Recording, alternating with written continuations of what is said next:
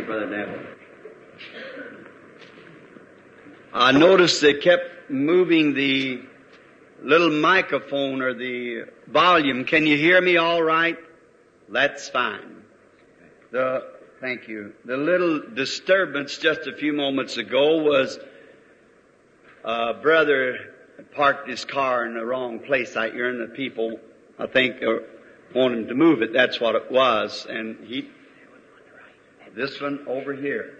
How about me bringing this off? You can hear me all right. I, that's is the Kentucky saying we were barking up the wrong bush. I was looking into this microphone and this is supposed to be the one. That's fine. Thank you, Brother Gene. Now, today it's, we're happy to report of the meeting at, at Middletown, Ohio last week or week before last it is now. That was a glorious time for us. We had, um, all the congregations wasn't so big, but it was out in the country at a place they call the Chautauqua, way out, eight or nine miles out of the city. But the, the seating was packed out and it held a few thousand people. I'm not very much on estimating crowds. And so, uh, the main thing was Jesus met with us. And that's what the good part. And it brought great results to who we give praise the Lord God for doing this for us. And there was some of the finest people that I ever met in my life uh, in that country. And uh, being that we're so close to the border here, I might say this. They were 99% Kentuckians. Everything up there was Kentucky. Brother Sullivan said, Brother Branham, he said, um, do you know all about all this little valley runs up through here is Kentucky? And I said, I, I didn't know that. He said, yes, they are. And one night in the meeting, I just happened to mention, how many here from Kentucky raise up your hands? And I looked around and I thought, is anybody from anywhere else? this all straight Kentucky. And, um, the results was marvelous. So many reports. There was a, a, gentleman yesterday who was coming through, passed by and told me of some things that had taken place and letters coming in and different testimonies. And then there was, there's a gentleman back here taking the recordings just now. And he said on a certain night, I believe he said the last night, one of us preaching on the little eagle. And he said that in the line of the discernments, uh, may have been in the congregation, I wouldn't say just which, but there was a man who came up from the audience and the Holy Spirit began to talk to him and told him that he was not from that country, but he was from Indiana, some place up in Indiana and said, uh, you are not standing here for yourself, you're standing here for a little baby of yours, just a few months old, maybe three months. And something like that, and it was uh, going to be operated, and the heart had to be taken out, and it was such a, a pitiful condition. His little lungs had swollen up, his chest, his little stomach had dropped way in and told him to go home. Not to doubt, but if he wouldn't doubt, he'd find his baby all right. Now the witness is just in the next room here now, and maybe the baby in the audience for all I know. The little baby's lungs went down normal and the little stomach came up normal. Amen. And the man who's taken the records in here of one of the tapes this morning brought the mother, the father, and his, this tape recorder's neighbor, and brought them in and brought the baby and set the baby across the room and played the tape. What was thus saith the Lord.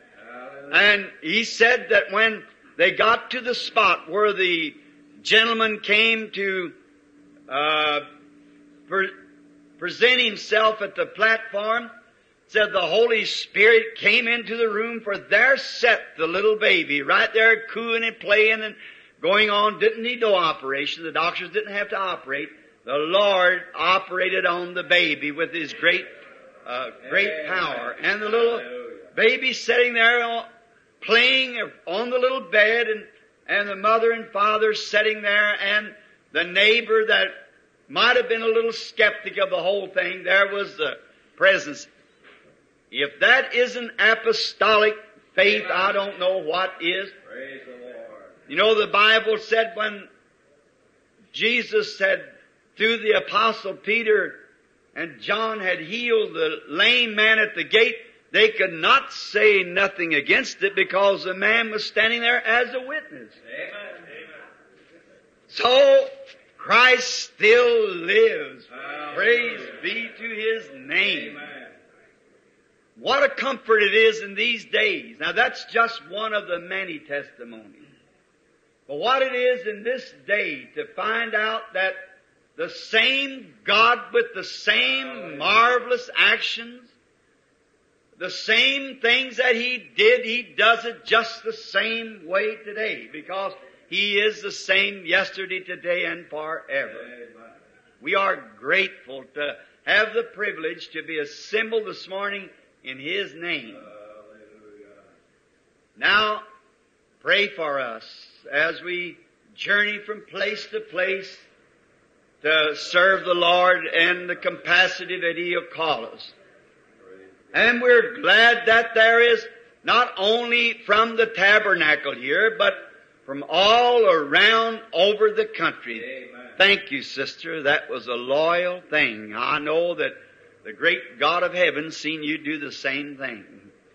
A lady quite a bit younger than another sitting here, but a, a woman that has been on the field for the Lord years before I was born, her and her husband, 50 some odd years preaching the gospel, she working in a coal mine to support him on a field, to preach the gospel I'm standing for. The elderly woman was sitting in front with no fan, wiping the perspiration from her face. A young woman gets up and comes and brings her her fan. So I tell you, I'm glad to be assembled this morning with people like that. Makes me glad that I am a Christian and be assembled with Christian people. Now it's very hot in our country and all over the country now. And we're looking forward to the coming of the autumn when it will be cooler. Our next big meeting that we know of is in San Jose, California. That's where we was on the fairgrounds for a few days and there was such a gathering we could nothing like take care of them. And the same groups are sponsoring the meetings coming now at the fairgrounds at San Jose. And we are trusting that if you live near there or friends, write and tell them to be at the meeting. If not, be praying for us.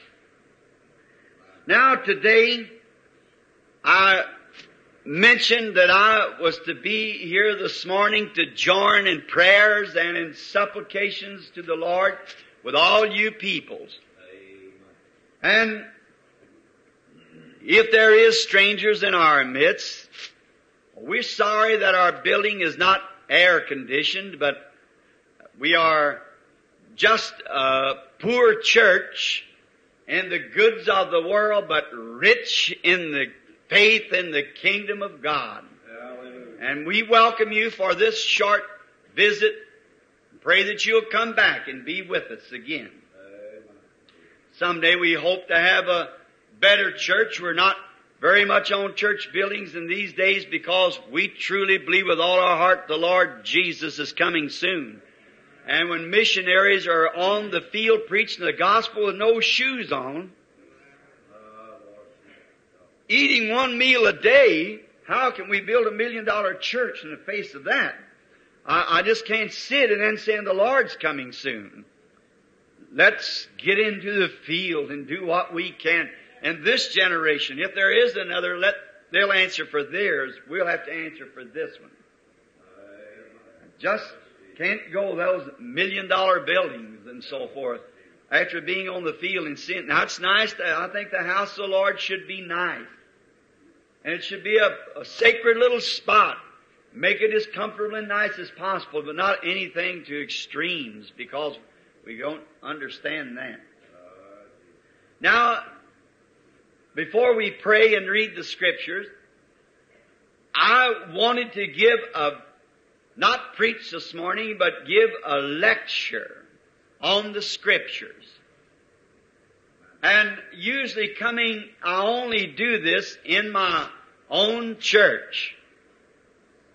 And we are in our church, we're not a denomination, we are interdenominational by nature and are not a, affiliated with any churches in the lines of denomination, but are associated with all believers of all denominations and all peoples throughout all the world. Our little church this morning is known all over the world.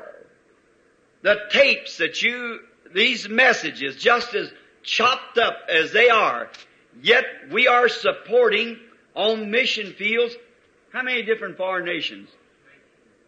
19 foreign nations just on tapes alone. 19 different nations are taking the messages and translating them. Someone, as I'm preaching, someone stand there preaching right with it. And they're going into the huts and the places out where God's not even known and preaching to the heathen and to the uh, natives of Africa and South America and all around the world and hundreds times hundreds are coming to the Lord. Many are being healed. And that's the reason that we feel that it is all important to press the message, not big buildings and so forth. And then when I'm here, I just have lectures on the scripture. But out in the field, I don't preach any church doctrines. Because doing so, it makes it hard. The peoples will say, my doctrine is not right, or something like that. And if you preach one, if I preach the Methodist doctrine, the Baptists will disagree with me. If I preach the Baptist, then the Lutheran will disagree. If I preach the Pentecostal, then the Nazarenes will disagree. If I preach the Nazarene, then the Church of God will disagree. So you see, you have to take a stand for something, but in the scope of the field of service, we just welcome every believer, no matter what your creed or denomination is, as long as you're born again of the Spirit of God, you are our brother and sister. And we intend to always keep it thus. And then, if the Lord willing, today, I want to preach in our church, our church stand on Bible doctrine. What the church stands for and why we do this. And doing so, we are bound to create, or we do not mean to, but we might create questions in someone's mind. Say, well, I never was taught to such, or to believe it in such, in such a way. Thank you.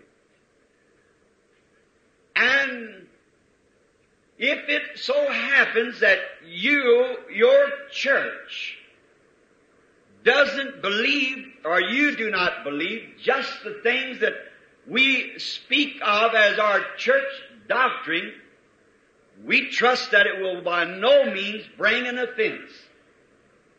Because the very first step to successful Christianity and to show that man has received the Holy Spirit is humility.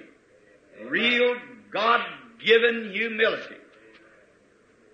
That it must be given humbly.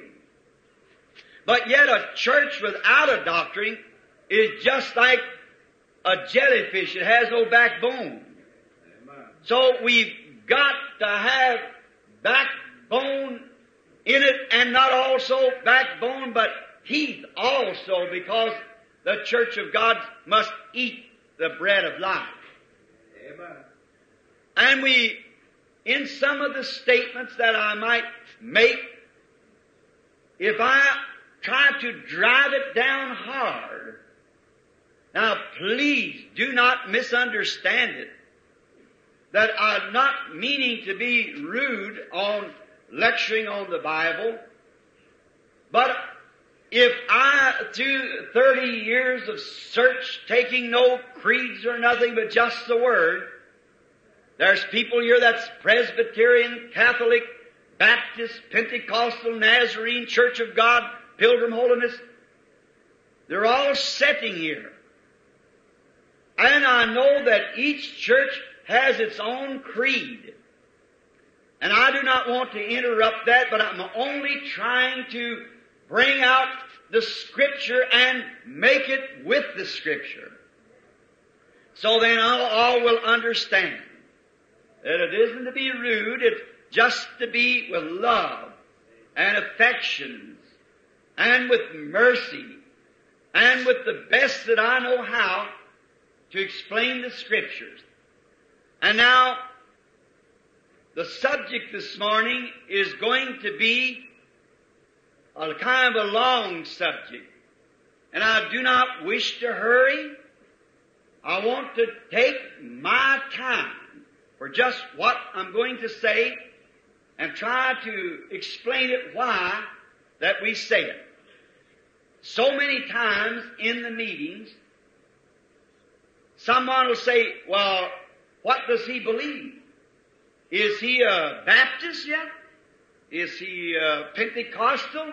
Does he believe in speaking with tongues or is he this or that? Is he a eternal securitist? Or what is he? And then you just make one mention of anything that you are, they'll drop like hot potatoes. No matter, they won't stop to listen, to take consideration, but they'll drop you right quick. Nowhere in my meetings at any time have I ever known of leaving discord among brethren.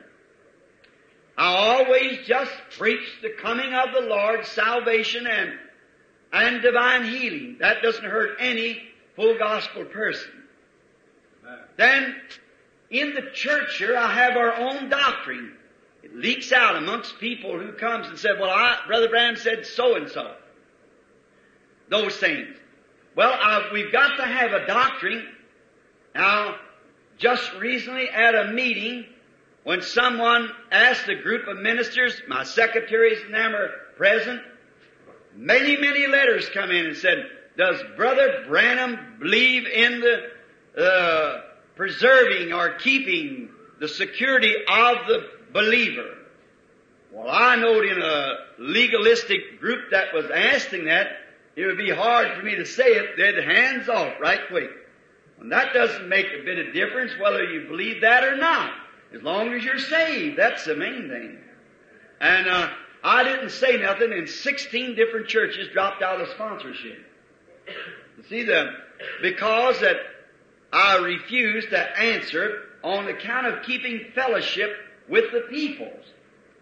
Now in the church this morning, I want to explain why I believe what I believe. Let us pray. Lord, who brought again Jesus from the dead and has given him to us as a sacrifice of your love to us, and by the washing of the water, by the word, he has sanctified a peculiar people, Amen. a called out group, and we are waiting patiently for his second coming. Amen. And we know that in the eyes of the peoples. There are many creeds and denominations and Father God, we would pray that you'd bless each and every one of them and the stand that they stand for, though we might disagree with them in many things, yet in principle, as Christians and as brethren, we stand shoulder to shoulder with them. And not only shoulder to shoulder, but heart to heart. In a day of indifference, when men are heady and high-minded, lovers of the pleasures of the world more than of God, we pray, oh God, that the Holy Spirit will bind our hearts closer together all day by day. Heal the sick this morning, Lord. There are those that are to enter into baptism of water, and we pray that your Holy Spirit will fill them with the, His presence. If they haven't already received such, may they become sealed away from the things of the world and filled with the Spirit of God and divine love of God and with fellowship with all men. Uh, Lord, down across the nations of the world as you have sent me a poor illiterate man.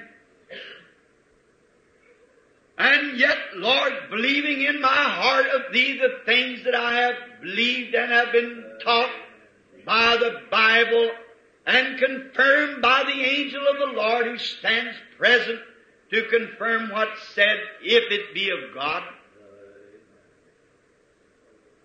Many times people have thought me to be a compromiser. Thou art the judge of my heart. But as Paul of old, who even preached Judaism until he won the confidence of the people and then preached Christ crucified, but first to win the confidence of the people, so his message would be seasoned with salt. Amen. We pray, O Lord, that you'll season our talks and our fellowship with the salt of the Spirit, Amen. with the blood of the Lord Jesus, and make us the people that has been called and that the world might look and watch our lives and then become thirsty to be like us.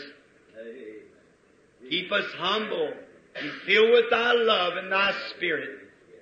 For we asked it in the name of him who prayed that we might be one. That all men would know that we were his children when we have love one for the other. Amen. Now, to you, I know it's kind of warm, and if there's, there's a foot fan back here, but they want to bring it anywhere would seem better. It's all right. I would just like to read some now from the sacred writings. No, sir, not as long as it's on the floor like that. I believe it'd be all right, Brother Neville. I want you to turn with me in the scriptures to the book of Joel. And then I have several places here that I'd like to read from first to get a lecture, some context for a lecture. First in Joel, the first chapter, beginning with the first verse and reading the fourth, and then in the second chapter, the 25th to the 27th, we'll read for a scripture reading.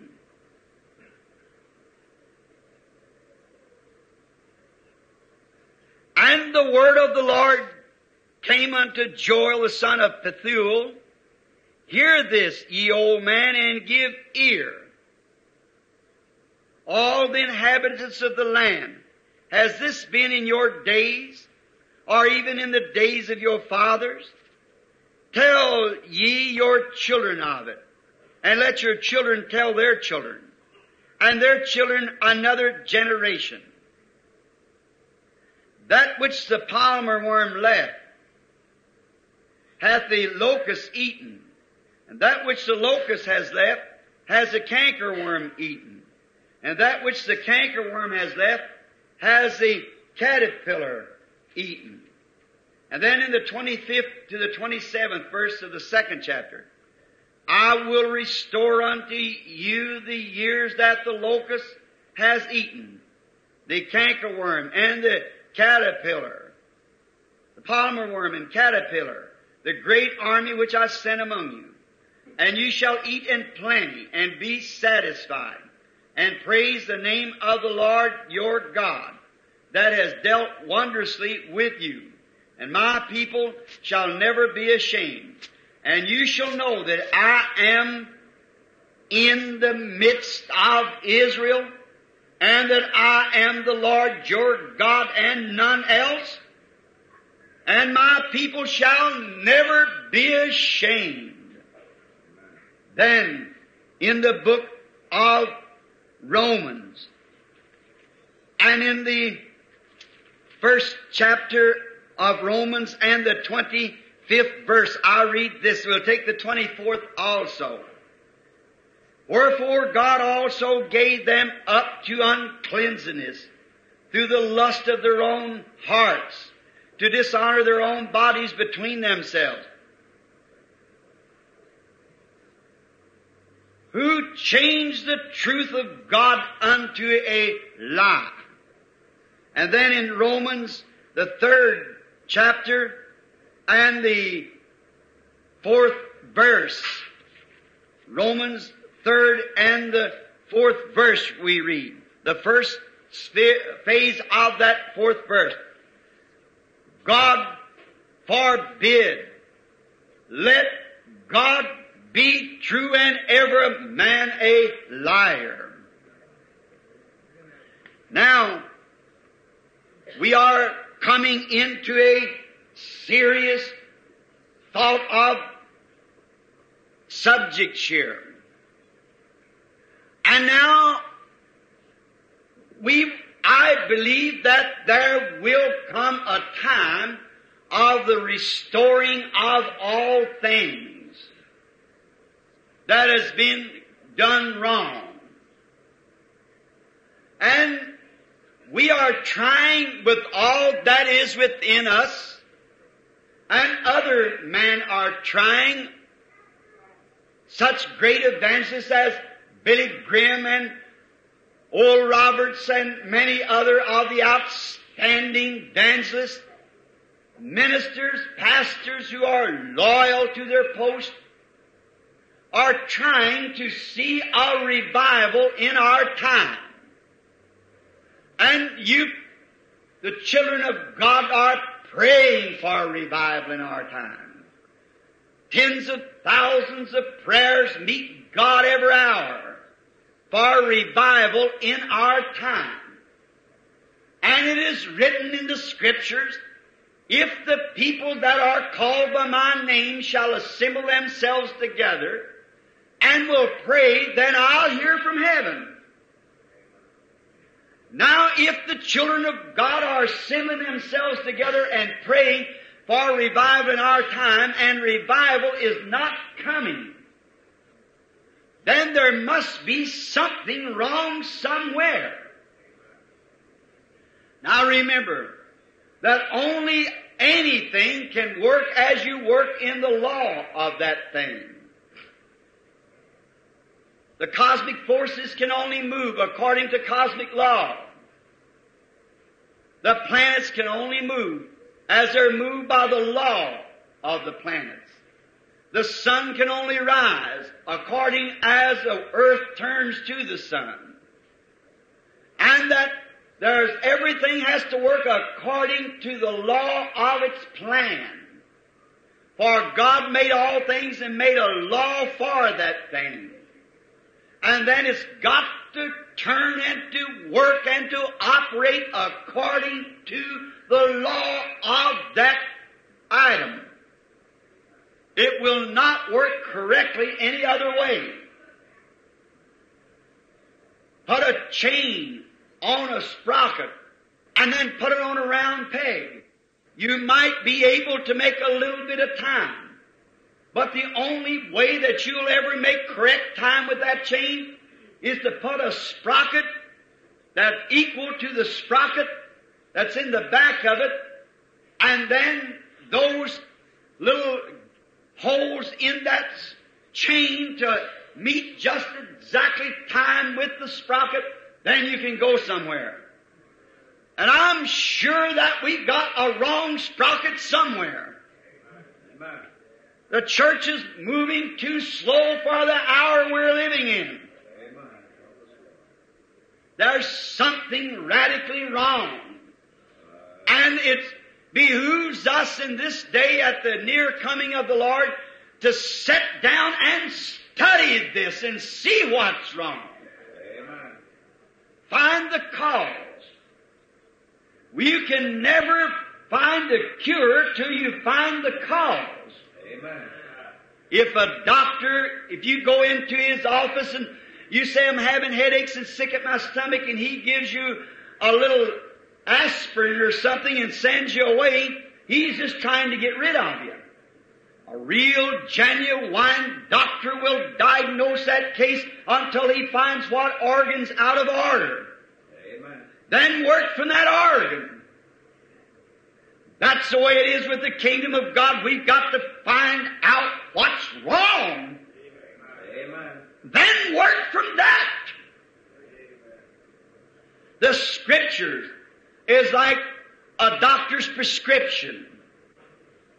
A doctor, a scientist who work hard to find a prescription to, for the, the killing of a certain germ disease that's in your body, like typhoid fever or, or some disease that they can give you a serum that'll kill that typhoid germ. And yet it has to be so carefully handled out. So carefully handled out until this. If there is not enough of it, it will not help the patient. And if there's something else added, it might kill the patient. It's got to be given by the druggist just according to the prescription. Therefore, if there's something wrong in the church today that it's not progressing the way it should, it's to my opinion that we ought to go back to the prescription. Amen. Find out just exactly what's wrong. That this church is so sick that there is disease in our church. Sin disease. Then we've got to find out what the doctor prescribed and see if our druggist pastors are giving us the right prescription. And remember, you can add something to a real close diagnosed scripture and kill the patient. Amen.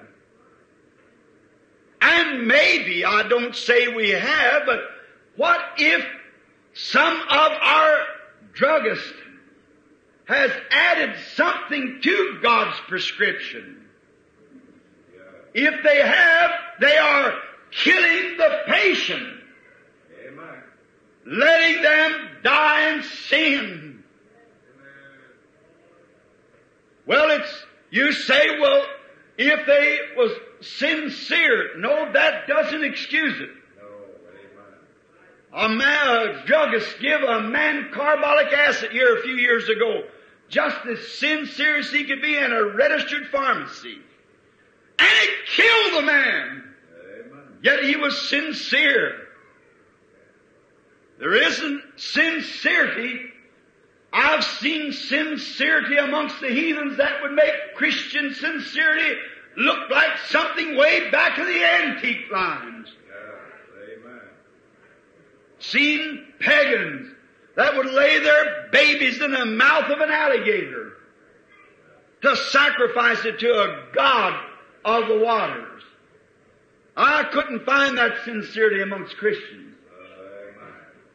I've seen people that would lay on spikes and break the bones of their feet when they're little children. I've seen them take babies and little fellows and cut them and mark them over and bleed them and sometimes take their lives. Deep sincerity, but they're wrong. Now, let's find something. Job, or Joel rather, I gave, think he gave us a great background here. And that's what we want to take for a reading. He said, you te- tell your children, let your children tell their children, and there's another, and so forth, to another generation, which would be the Gentiles. Tell Israel to keep telling it. And now this scripture that Joel spoke of is fulfilled today as we, the Gentiles, has received it. He said that what the palmerworm has left has the caterpillar eaten.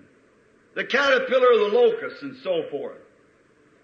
And these insects, if you'll get your book on insects, you'll notice that that four different insects is the same self insect in four different stages of its life. All of us know that a, that a, a cocoon is nothing but a caterpillar covered over. And it's going to hatch out a butterfly. And a butterfly is a caterpillar before it hatches out. The palmerworm, the locust, and uh, so forth is the same. It's the same insect.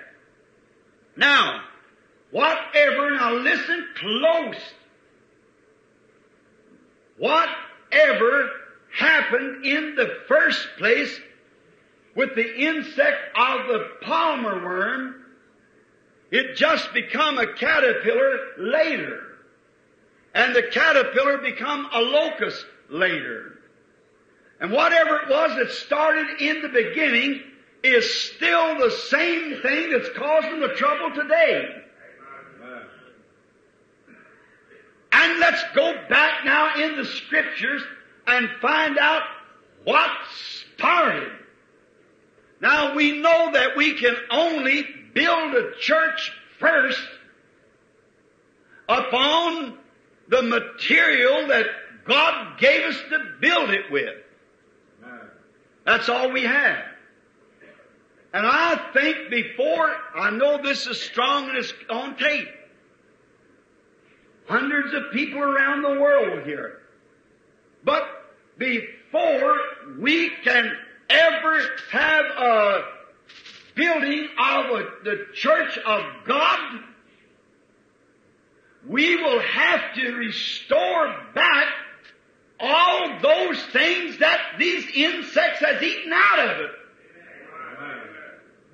We'll have to go back and find out what the insects eat. And before this vine of the Lord, the grapevine, He's the vine, we're the branches, and before we can ever find out or the church can stand in its formal and original power, we'll have to go back and find out what the insects eat.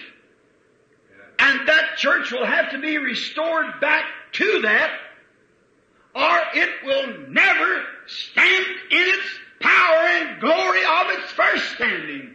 Amen. Help us, Lord. If the bark's tore off of a tree, we got to get bark back on it again. Amen. Grow the bark first. You can't have apples till you grow the bark. Amen. For the bark is the sapline. The sapline is the lifeline.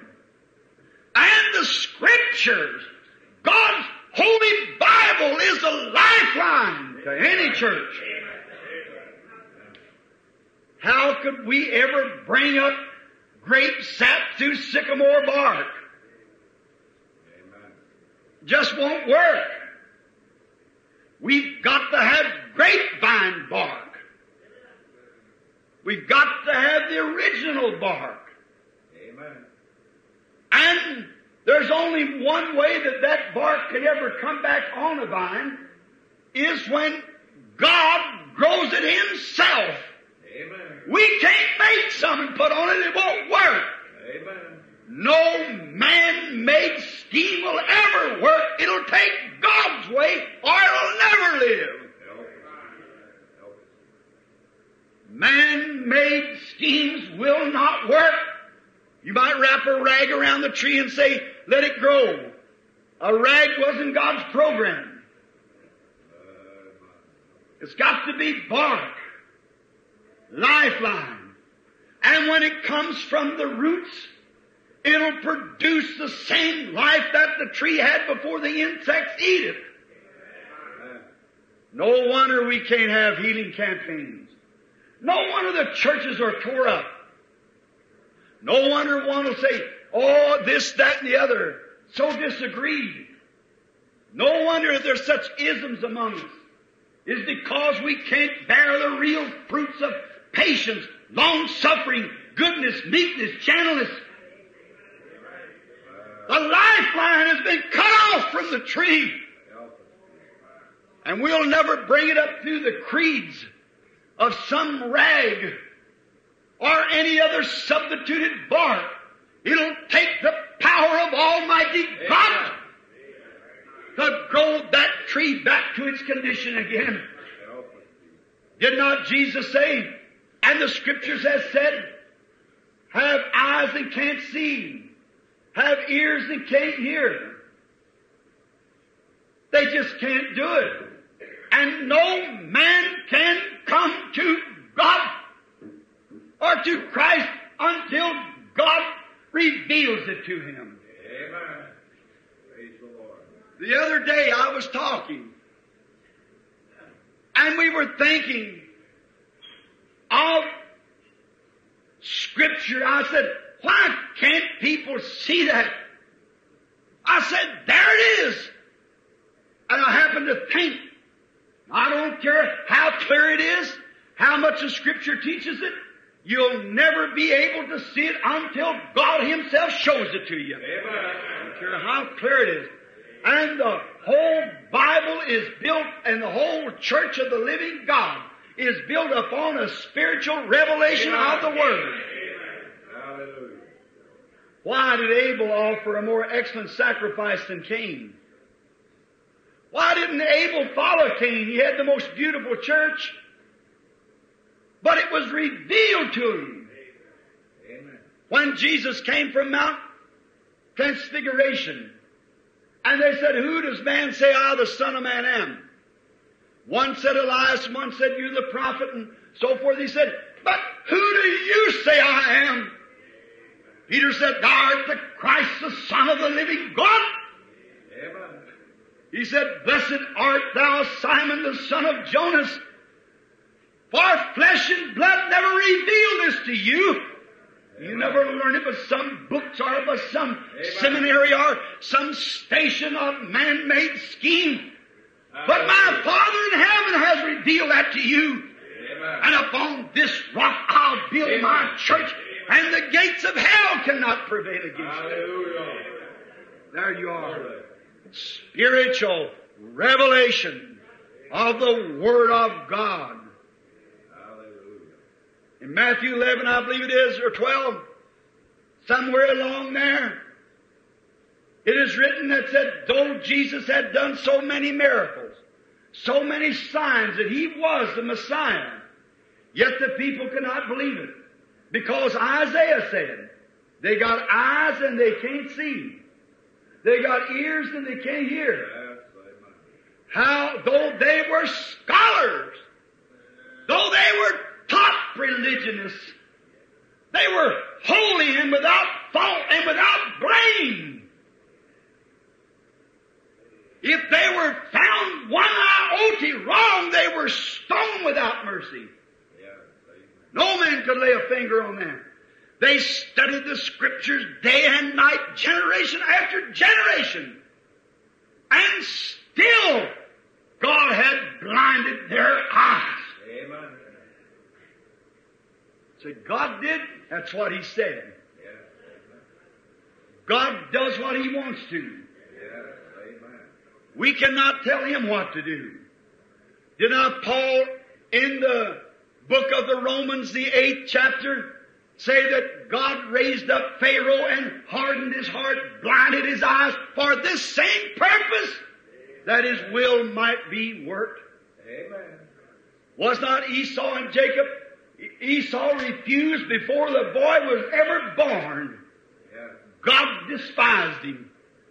Yeah. You see, it's all working according to God's great predestination. Amen. He's not one that's asleep. He knows exactly. And we judge men according to their, seem like their honesty or their sincerity. We judge churches according to their progress. We join, we take advances because they're great. That isn't it. Heavens and earth will pass away, but my word shall never pass away. Amen. What the palmerworm has left has the caterpillar eaten. There's something wrong somewhere. Because God's Word is just as eternal as He's eternal. Amen. And God's Word can no more fail than God can fail Himself. Now, there's something wrong somewhere, so let's go back now. The background now we have laid. Let's go back. Take our text of Romans 3 4. Let every man's word be a lie, and God's word the truth. Amen. I will go drive this down. And I want you to listen. Let it be God truth. Let's line up with what God said regardless of what anybody else said. Amen. I want to use four different things of what I see in the scripture that these insects has eat off of the church of the living God has got the vine of God crippled or stunted. Amen. We'll admit, you Methodists will admit, you Baptists will admit, you Presbyterians, you Pentecostals, you Nazarenes, you all admit. The tabernacle here admits Yeah. there's something wrong. Amen. Help us, Lord. And we, the tabernacle, just as guilty as the rest. Amen. Help us, Lord. For he that knoweth to do good and do it not, to him it's sin. Yes. Amen. Now, let's go back, and I want to name four things, just as scriptural as I know how to be, that these insects has eaten from the church, from its first original condition. Now, the first thing, the church was established on the day of Pentecost. Peter preached the, the inauguration sermon at the Beckeloid service. When the church was born, the Christian church was born on the day of Pentecost. And if God is infinite, infinite and cannot change, His church must remain as it was at the beginning. Do you admit that? The church must ever remain the same as it was. But man has tinkered with it. Put their own interpretations in it. Don't you never try to interpret the Word of God. Say just what it says. Don't care how it is, so let's line up with it, that's all. Don't change the Word. The Bible said that the Scripture is not any private interpretation. We have no right to say these things. We just got to read it and say just exactly like it says. Praise the Lord. And believe it the same way. I don't care how ridiculous it seems, believe it anyhow. Amen. The pulpit's no place for a joke. It's a place for sincerity. Amen. I do not mean this to be joking. I mean this to re- quote something that was told me. Said there was an old colored brother down in the South packed the Bible and his boss was making fun of him. He said, you can't read it. What do you pack it for? He said, I pack it because I believe it. That's a good reason. I can't read it, but I know there's something in it that's right. That I even believe the kibber on the outside of it. It's got Holy Bible wrote on it. I believe it. He said, anything that Bible would say do, I guess you'd do it. He said, yes, sir. If you read it out of the Bible, I'll do it. If it's a commandment of God. He said, then what if I read out of that Bible and told you the Lord said for you to jump through that wall there, the big stone wall? How in the world would you ever jump through the stone wall if there's no hole in it? He said, if you read that out of the Bible and the Lord told me to jump, He'd have the hole there when I got there. And that's right. Amen. God says so no matter how ridiculous it seems. You step forward on it. It's up to God to take care of the rest of it. Amen. That's His business. It's your business to step. Yes. Now, one of the first things that I'd like to speak to you for these few minutes, after we have found out that the foundation must be original. It must go back to the foundation. It must go back to where it was a vine.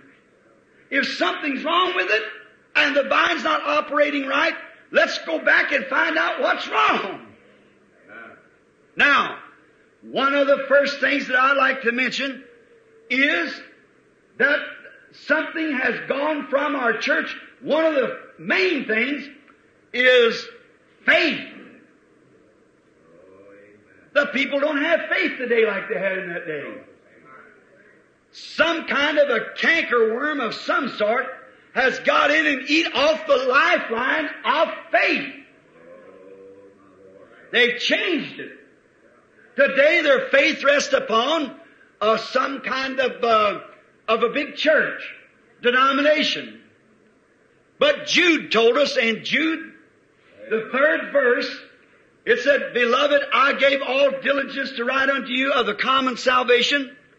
It was needful for me to write unto you, I have it here before me, and to exhort you that you should earnestly contend for the faith. Amen. Not a faith, the faith. That was once delivered unto the saints. Hallelujah. That was 33 years before this, this faith was delivered. Now, not the people say, "Oh, that's against my faith." There's only one faith, one Lord, one faith, and one baptism. Amen. You might have a faith, but we want the faith. Amen. Earnestly contend. That's argue for. Stand, stand up for. Earnestly contend for the faith that was once delivered to the saints. When were they called saints? When they were sanctified. The Holy Spirit sanctified them. They were called saints. Amen. Now Jude says, uh, brother Foster, brother of Jesus, I want you to earnestly Amen. contend for the faith that was once delivered to the saints. Don't never let that faith drop. Praise the Lord. And the faith of the saints was not in creeds, not in denominations, not in church buildings, not in associations, but it was in the presence of the living God. Amen. They had faith to heal the sick, cast out devils, do miracles.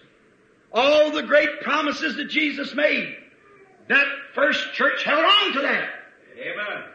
It was the lifeline. Listen here. Listen close to what I want to tell you. The ever presence of the living God is the lifeline of any church or any bunch of people. The ever presence of the living God to perform and to do and to act and to live with the people as he did at the beginning. Amen. If the presence of the living God brought a Pentecost with power, with signs, with wonders, brought a people so full of the glory of God till they shouted and spoke with other languages and went and martyrs for the faith.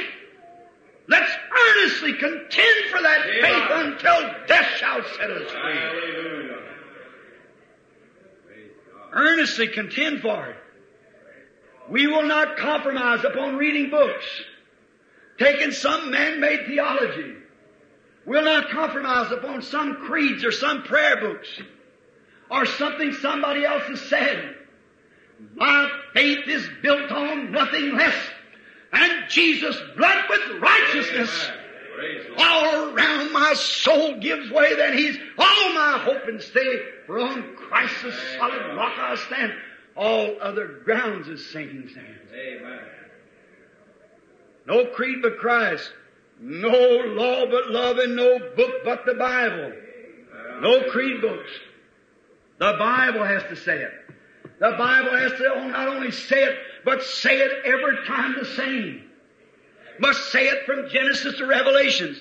Amen. It must go in every little web and weave into every part of the Word. If it doesn't, then I've got the wrong interpretation of it because God cannot dispute His own Word. Amen. If it doesn't say the same thing to every little fiber, if this shirt here, it's wove throughout with the same fiber, Amen. it's what makes it what it is. It's what makes it white. That's what the church is. If it's going to be a white church, born again without spot, without wrinkle, it's got to be woven with the same kind of a fiber that it started off with on the day of Pentecost. A Holy Ghost experience burning and weaving. You cannot add a piece of rotten goods.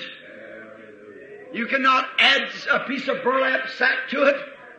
It won't work. It'll mar it. Some kind of a little old cankerworm has come in and eaten that faith off.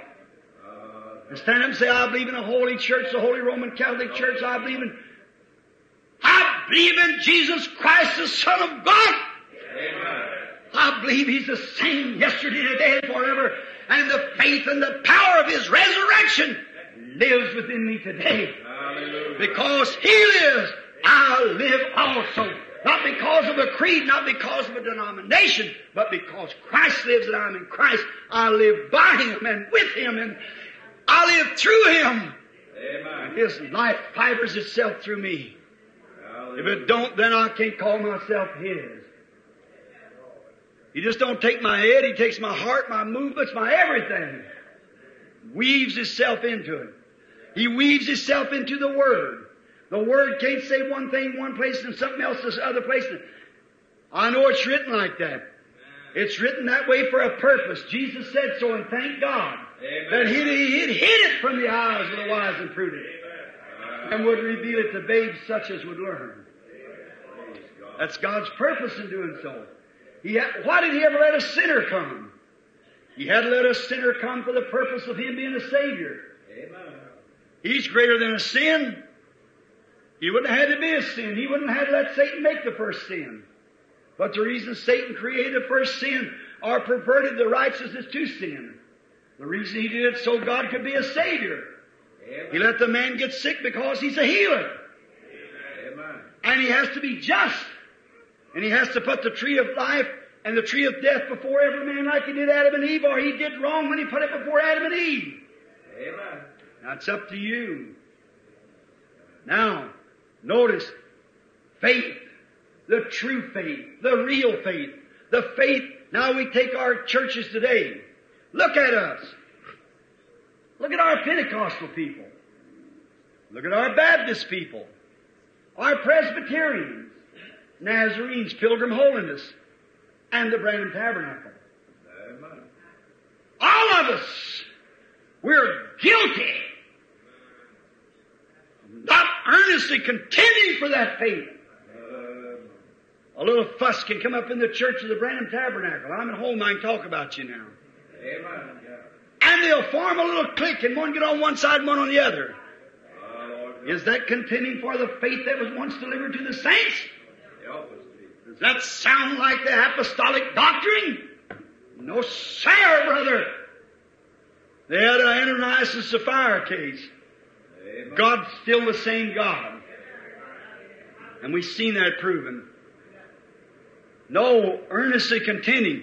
The people go out there and say, well, my faith don't teach uh, uh, uh, uh, miracles. They teach that the days of miracles is past. Then you're not contending for the faith that was once delivered to the saints. Bunch of fanaticism myself. But I believe that there's a real genuine gift of the Holy Ghost. And we earnestly contend for that. Amen. Right, we believe it. Saints speak with tongues. They say, I don't believe in divine healing. I don't believe in a bunch of fanaticism. But we do believe there is a God that He heals the sick and He's the same yesterday, today, and forever. Praise the Lord. I've seen a lot's called discernment I don't believe in. But I know there's truly a discerning Spirit of God, the gift of knowledge that calls and speaks and it's perfect every time. We're earnestly contending for that. That faith that was once delivered to the saints. I know there's dreams and stomachfuls of, of fresh meats are, are full of something or another that cause you to have nightmares. You jump up and call it a vision. But there's a real, genuine vision of God. Right. God promised it. Jesus Christ the same yesterday, today, and forever. He does that. And it never fails. The Bible said if there be one among you who's spiritual or prophet, and let him speak in what he says. If it comes to pass, then hear him. But I'm with him. If it don't, don't hear him. Because he's a false prophet. God can't lie. God tells the truth all the time. Amen. Let it be so. Now we find that that's true. There's those things that, look at Paul out there that night. All hopes is gone. The devil laughing on every, clean, clean his teeth on every time the waves jumped up and the lightning struck. I'll sink that apostle out here, the low ship waterlogged and days and days, 14 days and nights of stars never even shine. And how that little old ship tossed about him walking around dragging a chain behind him for preaching the gospel. Hallelujah! And we can't even let nobody talk about us unless we have to blow up like a toad frog eating buckshot. We're always carrying on about something. And then say we're earnestly contending for the faith. Help us, Jesus. The Branham Tabernacle needs a whole lot to be straightened out first. Ah, So does the Pentecostals and the Baptists and the Nazarenes. That's the reason we're not getting anywhere. We're not honest and sincere. We've ever come face to face with that thing there. That makes us unmovable always. The bounding of God. Amen. The faith that was once delivered to the saints. The old caterpillar come in, and cankerworm, and eat it all.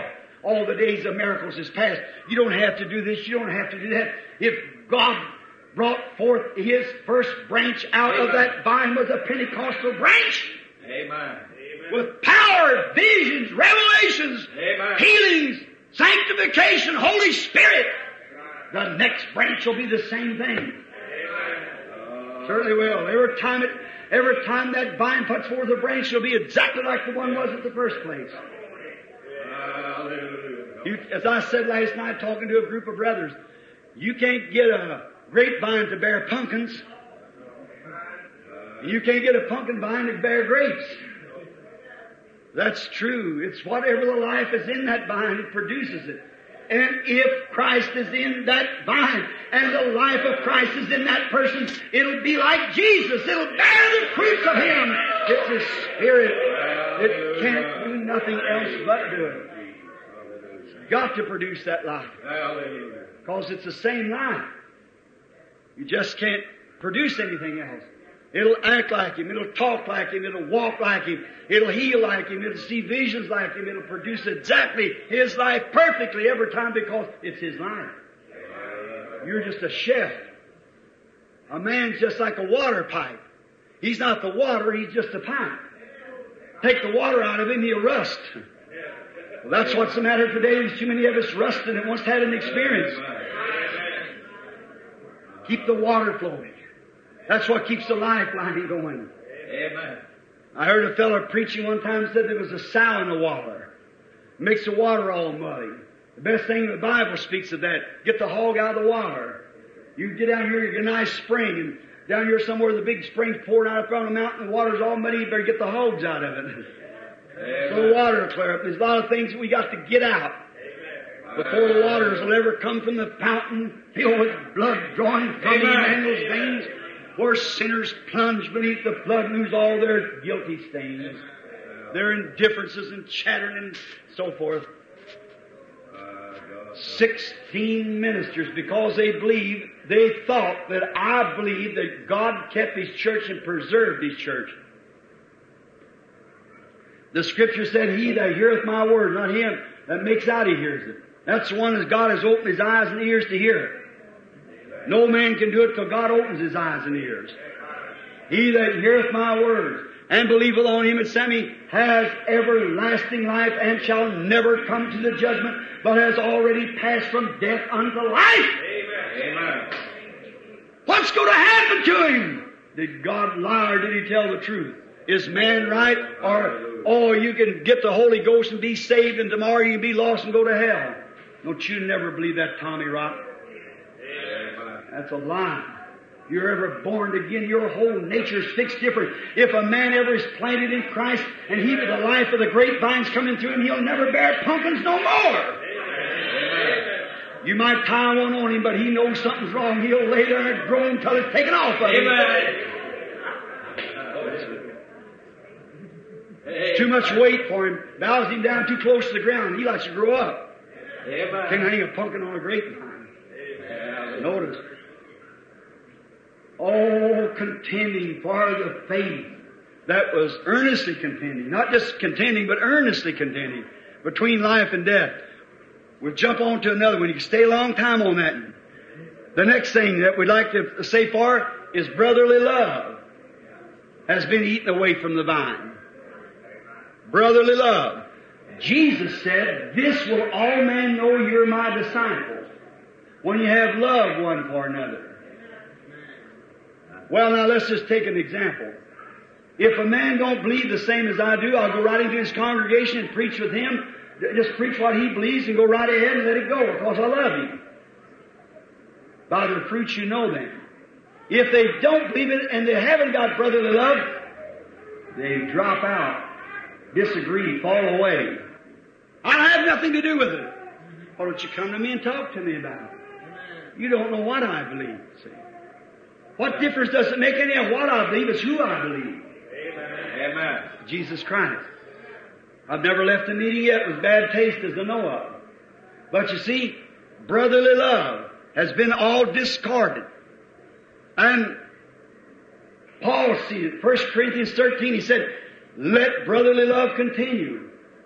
But brotherly love has been taken away. Now watch. Every time, now listen close now, we're going into strong meats. Every time that the devil takes something off of the tree, we'll say the bark, the insect eats the bark off, he puts an old man-made rag around it to take its place. Put a rag around a sap line of a tree, it won't send the sap on up into the fruits of the tree, it won't bear any fruits, it'll drop right back down to the ground. And that's the reason today we can't have revival in our day. It's too much man-made dogma. The lifeline won't walk through an old rag, it'll sap life will drop right back down to the ground. That's the reason our revivals fail. Billy Graham said the other day, he was in England where he had a great revival. And the very place where he was preaching, he had to take his wife from the parks because the men and women living in Marley right out in the parks. What was the matter? Man-made rags instead of God-growing bark.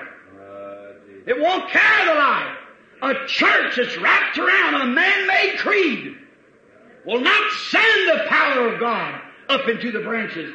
It'll say the days of miracles is past and drop it flat on the ground.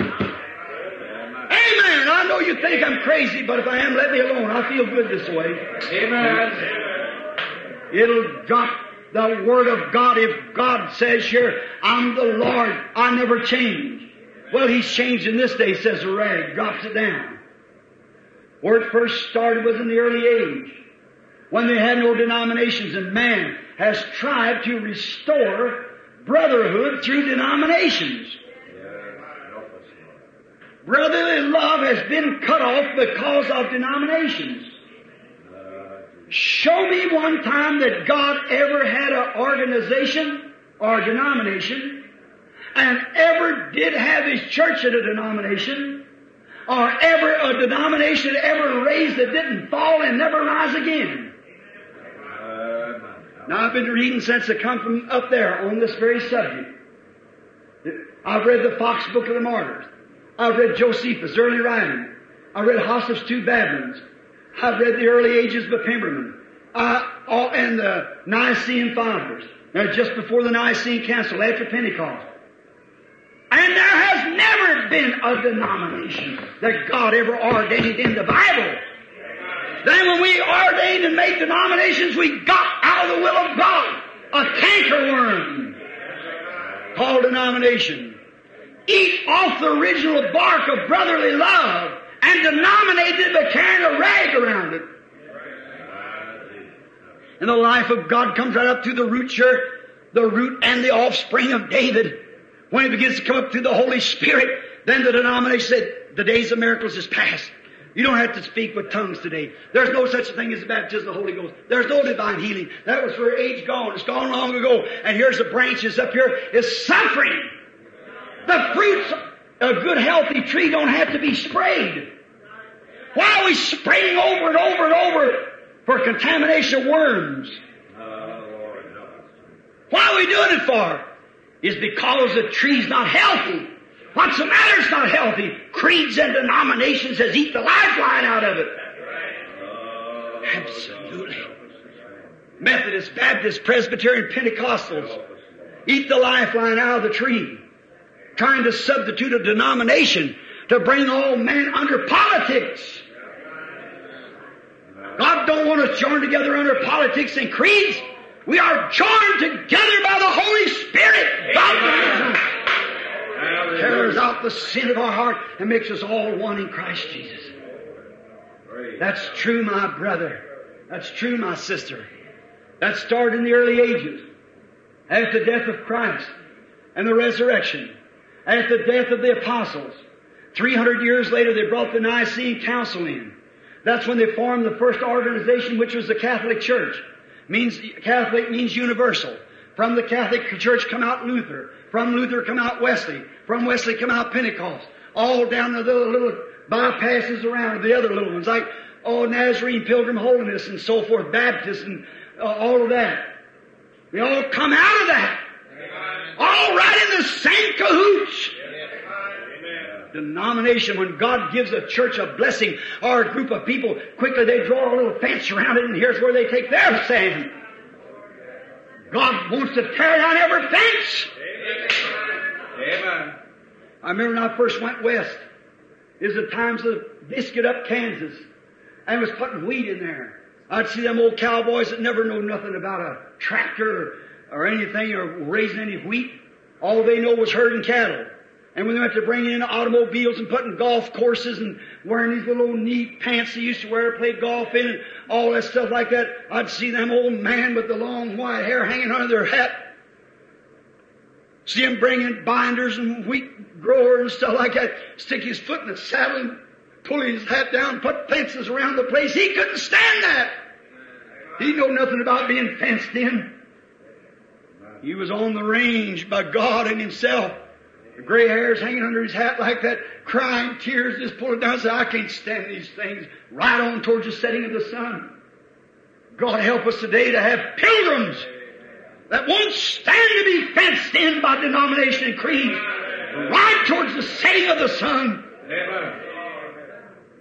With a faith that's unmovable that was once given to the saints. With a brotherly love that breaks all creeds and fences down and say, we are brethren, we are one in Christ Jesus. Whatever God says, we say amen behind it. Amen. Hallelujah. Give us that type of man. Yeah, creeds. Then they formed what they call the, the pre-Nicene Father. They got together. In this they formed a council. In the council was hatched out the Catholic Church, which means the universal church. Tore off all the little churches around where God was dealing and forced them into one church and one religion. They'd put an ox on one arm, an ox on the other, and hang a crucifix before man, tell him kiss it or, or bow down to receive Catholic religion, or they start one ox one way, one the other, and pull him apart. Tuck a woman and take her hair and put it in a barrel of pitch and ask her if she'd kiss this crucifix. She'd either do it and bow to Catholic religion, or they'd light the hair on her head and burn her up. Put them on the stakes and everything else. Put them in what they call the iron woman press them pegs, trying to get them to kiss a crucifix embrace what they call Christian religion and grind them right into the dust. The martyr stood there without a bat in his eye. He knowed where he was standing.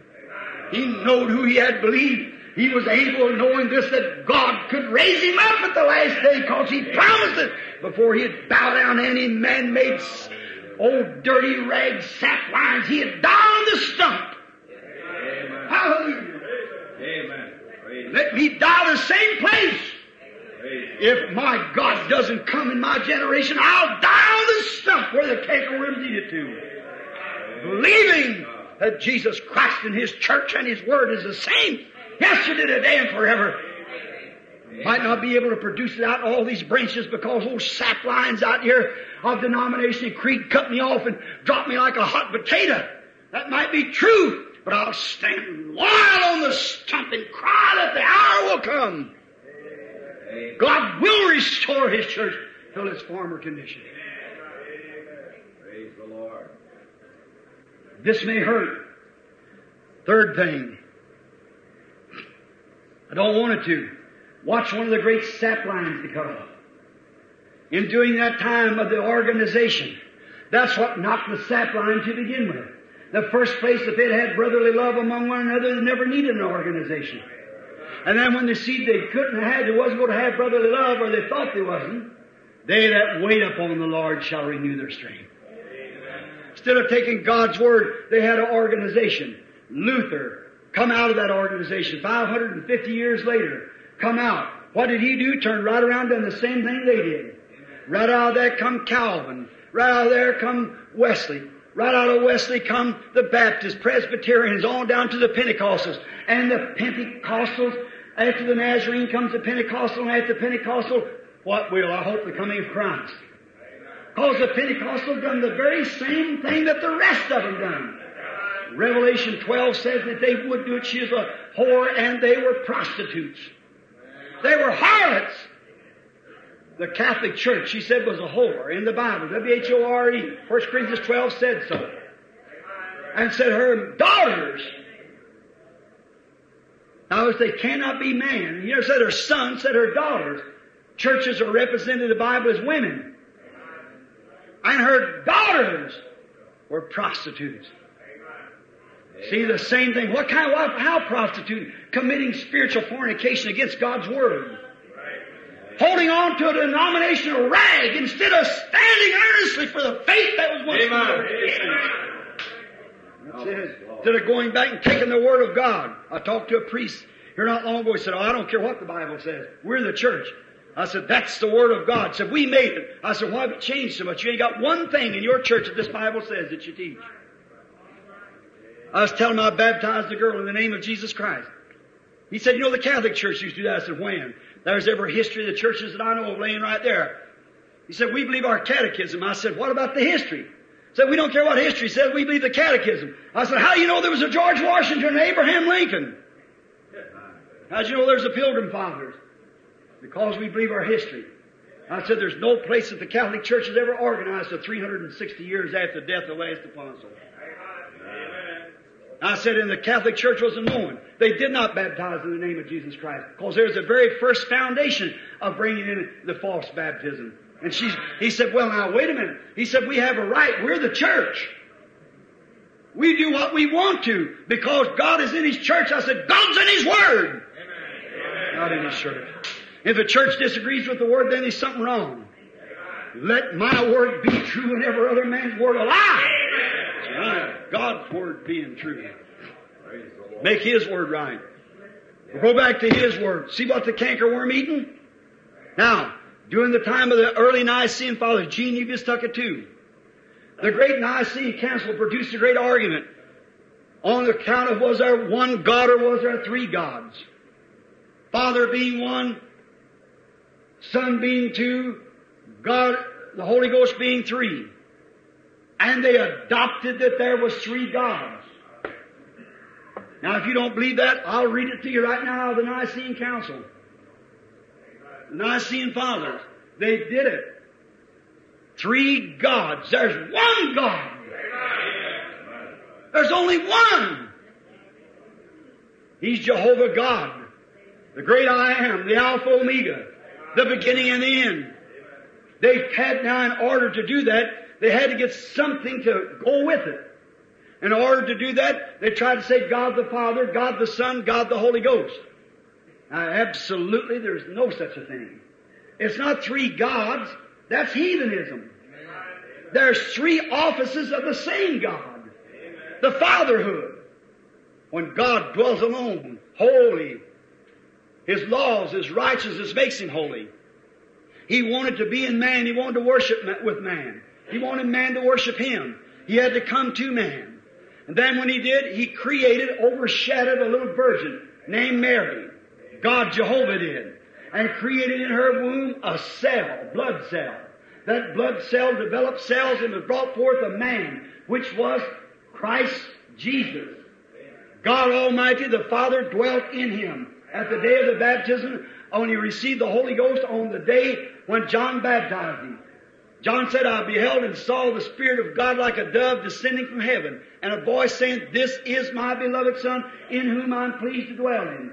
Jesus said that God was with him. I and my Father are one. My Father dwells in me. Not Jesus and being one with God, but Jesus, God was in Christ, reconciling the world to himself. Yes, amen. And you oneness, brethren, many of you, get off the wrong track when you try to think that God is one like your fingers one. He can't be his own Father. Can't be, but he is God. God is Jehovah the Spirit. Christ was the house that he dwelt in. And then he sacrificed this life. And when he did, he gave up the Spirit. And through this unadulterated blood that he shed, he sanctified me. That he might come himself and dwell in me and in you. And God is with us. That's the Holy Ghost, which is the same, very same God Jehovah. God, I'll be with you, even in you, to the end of the world. And the things that I do shall you do also. There's where the caterpillars begin to eat. The cankerworms. Trying to make God the Father sitting in glory. God the Son sitting upon some right hand he's got. The right hand of God where the Bible said, I looked up and seen Jesus stand at the right hand of God, Philip, or Stephen's when he was stoned. Don't mean that God's got a right hand and Jesus is standing up on top of his right hand. It means that he's in the right hand of power and authority. All powers in heavens and earth is given unto me, said Jesus. He was in authority. God was in Christ. He's in the in him. The Bible said, "In him dwells the fullness of the Godhead bodily." When you try to make three individual gods, you're just pagan as pagan can be. Now, this is going to pinch. Fourthly, when they had three gods, they had to represent a baptism for him. For the three gods. So the devil blinded their eyes of Matthew 28, 19. Go ye therefore teach all nations, baptizing them to the name of the Father, Son, Holy Ghost. Teaching them to observe whatever I have done. Lo, I'm with you always, even to the end of the world. The devil blinded their eyes to that. Now hold that. Now here's where I have to drive a nail and it's going to hurt. But I want you to listen. It's true. God help it to be. Uh, you just search the scriptures. You find in the Bible where anybody was ever baptized in the name of the Father, Son, Holy Ghost. You find one place anybody was ever baptized. Look, you say the devil, the devil takes that scripture and makes it look like something that it isn't. Did not he say the same thing to Jesus? It is written. He's going to give his angels charge concerning this day and time to dash his foot against a stone. He never dashed his foot against a stone. But the devil was trying to make him see something that the scriptures didn't say. He was smart. He was filled with God. God was in him. And God being in a man will make his revelation known. Certainly. I'll take you to Matthew 28, 19. Go ye therefore teach all nations, baptizing them into the name of the Father, Son, and Holy Ghost. Now watch how the extreme tritheists from the Catholic Church never was in the Bible, never was the Ananias and fathers, pre-Ananias and fathers. They were everyone baptized in the name of Jesus Christ. Every one of them. It come to the Catholic Church. Come from now on out into the Protestant Church. Now how can you see it without God opening your eyes? You can. And I pray that God will open your eyes to this. And just listen closely now. Now I'm going to take your scripture, Matthew 28, 19. Go ye teach all nations, baptize them, and to the name of the Father, Son, Holy Ghost. How was you baptized? In the name of the Father, in the name of the Son, in the name of the Holy Ghost. That's not even written in the Scripture. And I want some man, you say the blessed Holy Trinity. Find me the word Trinity anywhere in the pages of God's Bible. It's a man-made scheme. an old dirty church rag wrapped around to take the place of the sackline of God's Holy Spirit. There's no such a thing. There's no such thing. You find it and come to me, you're duty bound to do it as a Christian if you find it. It's not in God's holy writings. And the Father, Son, and Holy Ghost was hatched out of hell. There's no such a thing as three gods. Now I believe in the fatherhood of God. I believe in the sonship of God. I believe in the Holy Ghost dispensation of God. But it's the same God in every dispensation, not three gods. Now, in the name of the Father, the Bible didn't say go baptize in the name of the Father, name of the Son, name of the Holy Ghost. Say go baptize, Jesus said, looking back, the name of the Father, Son, and Holy Ghost. Not name of the Father, name of the Son, that make them individuals. But it's not in the name of the Father and and's a conjunction with their same subject. In the name of the Father and of the Son and of the Holy Ghost. Not in the name of the Father, name of the Son, name of the Holy Ghost, but in the name of the Father, Son, and Holy Ghost. See, now look, here stands the anointed apostles going up to Pentecost to receive the Holy Ghost. They went right straight to Pentecost and received the Holy Ghost. Now, the church is inaugurated. What are we going to do? The first thing comes out. The prescription's got to be made. Dr. Simon Peters got to write the first prescription because Jesus gave him the. Amen. I give unto thee the keys, Peter. Amen. Whatever you bind, what prescription you write here on earth, I'll receive it in the drugstore. Amen. write it, and I'll accept it. What did they do? When the old man heard all this noise bro- abroad like that, they said, What meaneth this? Others speaking in tongues. And they said, We hear the wonderful works of God. What did Peter say? Repent, every one of you, and be baptized in the name of Jesus Christ for the remission of your sins, and you shall receive the gift of the Holy Ghost. Now, what did they do? They added Father, Son, Holy Ghost here, which doesn't go in the prescription. Amen. Right. What else did they add? You don't have to get out and act like they did. It don't give you joy and power and speaking in tongues and all these things. You don't have to have it. Just make your confession, shake hands. That's some more poison dope of the devil. Amen. If it made them act like that when they took the medicine, it'll make you act the same way. Amen. Take his prescription.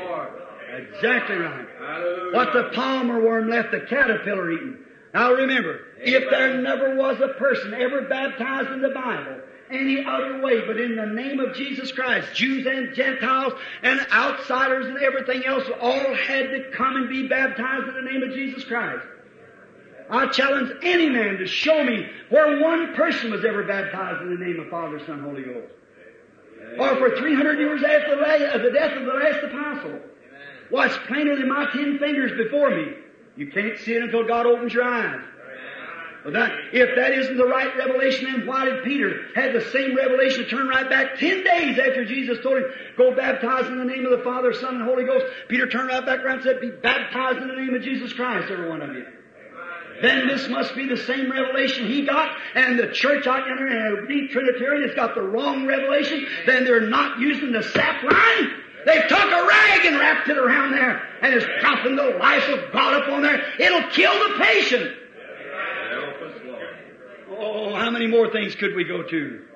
In your creeds and things, what it's done. Let me clear this little one up. Amen. I want you to go in and take your Bibles just a minute. So it'll just make it so simple children understand it. Turn to Matthew, the first chapter. You got Matthew 28, 19. Go to Matthew, the first chapter, the 18th verse. Look here. I want you to look close. This is the Father on my left. This is the Son in the center. This is the Holy Ghost on the right. Now, who is the Father of Jesus Christ? God the Father. Is that right? You all believe that? I sure do. God the Father is the Father of the Lord Jesus. Father, Son, Holy Ghost. Now I'm quoting Scripture. Look, you look it up when you go home or look it up now. Now the birth of Jesus Christ is on this wise. Matthew 1. Look here, as I've often said, if you're reading a storybook and read over here in the back, just pick up Matthew 28, 19, like this in the storybook. John and Mary lived happy ever after. Who is John and Mary? Go back to the first book and find out who John and Mary is. If he said, Go ye therefore teach all nations, baptizing them in the name of the Father, I want to ask you something. Is the Father a name? It certainly isn't. In the name of the Son, is Son a name? It's a title. It's like Father. Is Holy Ghost a name? No, it's a title. Holy Ghost is what it is. You say Holy Ghost is a noun, so is human. See, I am a human, but my name's not human. That's what it is. It is the Holy Ghost. That's not His name. That's what it is.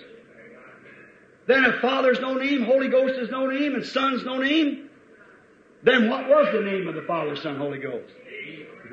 Certainly. Certainly. Now, see, Father's not a name. He said, go baptize them in the name of the Father, of the Son, of the Holy Ghost. Peter turned back around and said, it's the name of Jesus Christ. Now that's exactly what the procedure they followed all through the Bible. Now what did they do? What has the translators or the church man done? What's the organizations done? Wrapped an old denominational rag around in order to be popular with the rest of it. If I have to eat soda crackers and drink branch water and be martyred, I'll stand for God's truth and die on the stuff. Right. There's not no man, the Pope of Rome or no bishop or cardinal can withstand that. Hallelujah. Yes, sir. What's the matter? What the palmerworm left, what the Methodist left, the Baptist eating. What the Baptist left, the Pentecostal eating.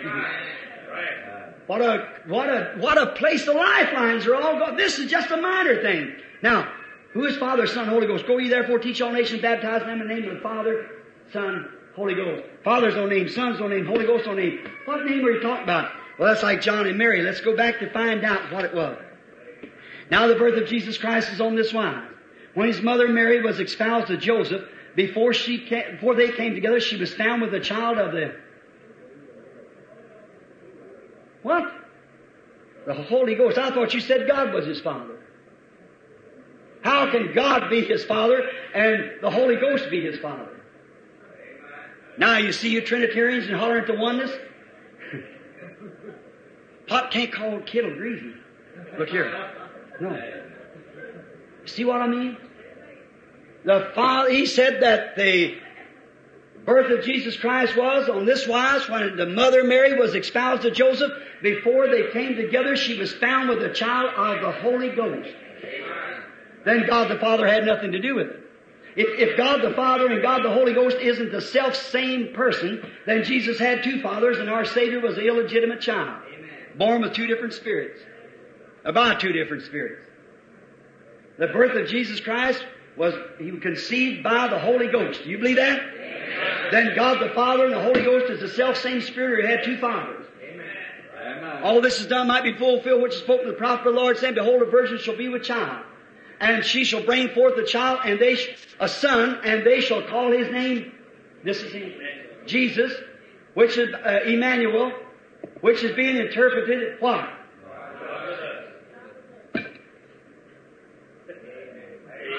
And what is the name of the Father, Son, Holy Ghost? Certainly. His name shall be called, for he shall save his people from their sins. Now, what is Father, Son, Holy Ghost? The Lord Jesus Christ. What is the name of it? Not name. Father's not a name. Son's not a name. Holy Ghost is not a name. But Jesus Christ is Lord Jesus Christ, which is the Father, Son, Holy Ghost. The three offices of God manifested in flesh in one person. Hallelujah! Brother, that's the truth. So help me God, I'll stand at the day of judgment on that. What's a cankerworm done? Got God the Father up in heaven, God the Son sat over here on the throne, and God the whole. No wonder we can get no word. God is in you, with you. I'll be with you, even in you, to the end of the world. And the things that I do shall you do also. Not another person, but the same Holy Ghost, the same person, same God. Praise God. Jesus, the Lord Jesus Himself was a tabernacle in which God dwelt in to manifest Himself. Because He was a Spirit. Amen. He was a Spirit. Now Jesus wasn't eternal. God's eternal. Jesus now is eternal because God has taken up a body. There was one time before the foundation of the world, I was eternal. When God thought of me, I was thought of before the foundation of the world. My name was put in the Lamb's Book of Life, and so is yours before there's even one grain of sand. How many knows that's the Bible? How many know that God put your name in the Lamb's Book of Life before the foundation of the world? Amen. Then in God's thinking, we were born right then into His kingdom. Amen. One day there come a body to a holy wedlock, my father and mother, and they sired me, and here I come. William Branham, represented in a body of flesh. Now you know me as William Branham, a man. God told me as William Branham, a thought in his own mind and an expression. What is a word? A word is a thought expressed. When he spoke and said, let him come, I come. When he says, let him come again, I'll come again. Yes, sir. It's a, a thought. A word is a thought expressed. God's already give the word. Only thing his thought was, he expressed it. When he expresses it, it happens. Amen. Let there be, and there was. There's God, the omnipotent, all powerful, almighty Jehovah. Now he's represented. Order now to carry this out, they had to get a false baptism. To make this, you see, it's a hid. The world don't see it. And it can't be seen. Now watch closely while we have enough time yet to, to close and have the prayer line. All right, it's longer than I thought I was on it. Just a minute now, I got something else I want to tell you. Therefore, Father, Son, Holy Spirit is one true God. He has one name. His name is Jesus Christ. He was born Christ the Lord when he was born. Uh, Christ means the anointed one. The Lord means ownership. He was ownership and Lord. And then God came down and dwelt him, which made him both Father, Son, and Holy Ghost. Amen. Alpha, Omega, the beginning and the ending. He that was, which is, and shall come, the root and offspring of David. Both root and offspring of David. The morning star, the first and the last. That's him. Amen. Oh, what the palmerworm has left. How can you worship unless you know what you're worshiping? How can you be spiritual unless you got the Holy Spirit in you? If you're all tied up with a bunch of church creeds will make you act like church people and, and dignified and religious and things like that, that's all good moral acts. But brother, you've got to be born again by the genuine Holy Ghost that only comes by the Word of God. And the true Word of God, when it comes into you, it'll manifest the truth. He, the Holy Ghost, and He'll come, He'll testify me, He'll manifest truth. He'll take the things that I've showed you, uh, show uh, t- things that I have said, and will show them to you. The Holy Ghost will. What He'll do, there He is. What the palmerworm left, the caterpillar eating. What the Catholic left, the Lutheran eating. What the Lutheran eat, left, the Methodist eating. What the Methodist left, the Pentecostal eating. Where's it got to? All this conglomeration of sin. All these things, teachings, other things we could say, oh my, shaking hands, sprinkling water. Whoever heard of sprinkling? Show it to me in the Bible. Whoever heard of pouring water? Show it to me in the Bible. Baptism come the word baptizo, which means to be buried and covered up. Right. That's the truth of God's Word. Oh, we had time we could go on and on with the false things. I say this, my beloved people. Listen to me. I'll stand with you someday in the day of judgment. I'll have to answer. I'll never answer to a creed, so help me God. I'll answer to the Bible. That's the book I'll stand by. There is no place in the Bible where that they ever received the Holy Ghost without having emotions, speaking with tongues and shoutings and praises of God and prophecies and manifestations. Amen. They never did just walk up and shake hands with the preacher and walk away. There's no place in the Bible they ever did receive, uh, or ever was baptized and outside being baptized in the name of Jesus Christ. There, there was no place in the Bible they ever taught Trinity. It was always a one God. Hear you, O Israel, I'm the Lord your God, one God. Thou shalt have no other gods before me. I'm the Lord thy God. Not a Father and a Son and a Holy Ghost, but I'm God. Wherever He's God. He always was God. He always will be God. Amen. And when a denomination will drop you, when you're coming to a congregation to try to show brotherly love, even with their denominations to try to pick up and save what you can, pull them in, let God take the rest of it. And because that you stand on Bible truth, they excommunicate you. It can't be nothing but the low down trick of the devil to get the children from coming in to see the meeting and to be saved. That's right. There's a solid rock of God's Word, and I'll take any person anytime that they want to and go with them in brotherly love, and I want you to show me one thing that I said it isn't the Bible truth. Amen. Yes, sir. This is true. Now, of course, you stand for it, you're excommunicated. I expect it to be that way. God said it would be that way. They did him the same way. Where did you get the learnings? What school did you come from? What are you, Pharisee or Sadducee? He was a son of the living God. Amen. Taking no sides with none of them. So help me God. Let me have gumption enough. Let me have principle enough. Let me be man enough. Let me be Christ enough to stand alone. If I stand, have to stand that way and tell the truth and stand. I'd rather preach the gospel to five people and have the millions that does here. Tell the truth. I've never compromised. I wanted this because God had told me these great signs and things that's being produced like the manifestation of His resurrection and so forth. It's for the church. Those poor people out there and bound in them creeds and things have been so indoctrinated like embalmed. Amen. God bless your heart. I won't leave you in that condition. I'll tell you what God said. But I will restore to you Amen. all that the caterpillar has eaten, all that the cankerworm has eaten, Amen. all that the palm worm has eaten. I will restore, saith the Lord. So help me, I make this prophecy before the coming of the Lord. The true apostolic faith, the true apostolic teaching, the true Bible spirit, the true, it's on its road now, trying to eat its way up, grow out again. Well, Pentecostal had it to start with. What did they do? Draw a little rind around it, begin to nominate. And he cut it right off. It's exactly right. Here come along when the Lord sent these gifts, the humble little gifts that He gave me. They keep coming. They want me to be that a latter rain outpour. Made it an organization out of that. Want me to come join the assemblies. I've stood right in the midst of every branch that's hanging out there, right here at the stump of the tree and saying, this is the foundation. Cut off these old rag lines here so the life can get into you. Then you'll have prophecies.